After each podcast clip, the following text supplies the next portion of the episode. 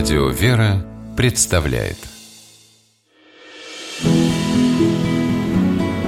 Имена, имена милосердие.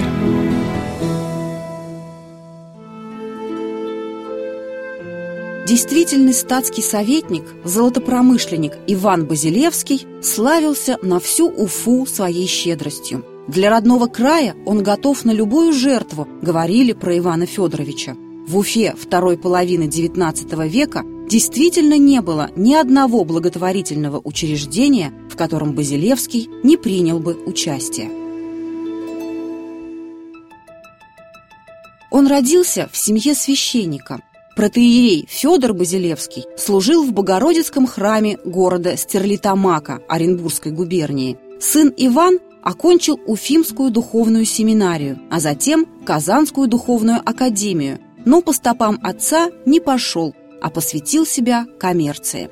Заработав капитал, Иван вложил его в золотые прииски. А когда стал миллионером, на золотых слитках, как тогда говорили, не сидел и никогда не ставил личное обогащение во главу угла. Делиться богатством с людьми – вот что Иван Федорович считал святой обязанностью христианина. Он выделил крупную сумму на достройку Казанского храма в Стерлитамаке, городе своего детства – на средства Базилевского отлили огромный колокол, звон которого был слышен на много верст кругом. В Петербургской академии художеств по заказу благотворителя писали иконостас для этого собора. А на кладбище, где был похоронен Базилевский-старший, любящий сын возвел церковь. В Уфе у Ивана Федоровича был особняк, Благотворитель подарил его городу с тем, чтобы в здании открыли училище для девочек. Базилевский каждый год перечислял крупные суммы на содержание бедных учеников уездных училищ, на покупку учебников, на устройство классов.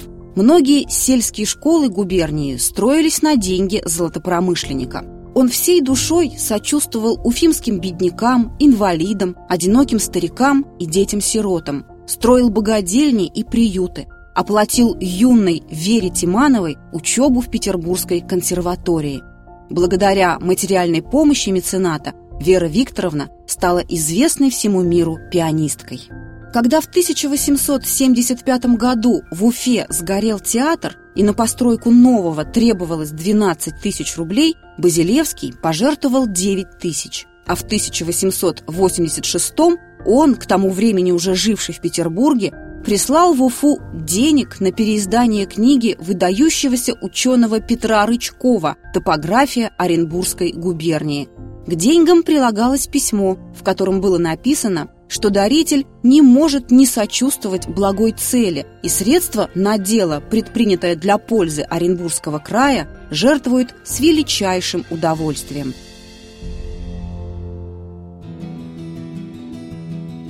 Поселившись в северной столице, Базилевский стал попечителем Александра Мариинского приюта. В нем воспитывались дети бедняков. Их родители работали с утра до вечера. Малыши по целым дням находились в приюте. Домой они уходили только ночевать.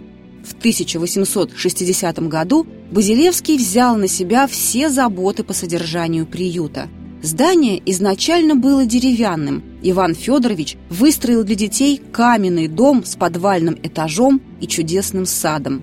20 лет до самой своей смерти Базилевский опекал детей, выплачивал жалования воспитателям и поддерживал здание в прекрасном состоянии, ежегодно делая ремонт. И в общей сложности пожертвовал приюту целое состояние – 87 тысяч рублей – а когда умер, жертвователями учреждения, которое к тому времени называлось Александром Ириинским Ивана Базилевского, стали сын и брат Ивана Федоровича. Имя благотворителя носил не только приют в Петербурге. Одну из улиц Уфы назвали Базилевской. Также был назван театр, который построили на деньги мецената.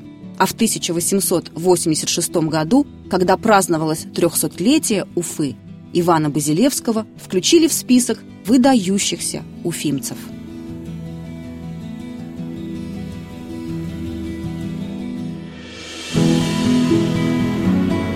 Имена, имена милосердие.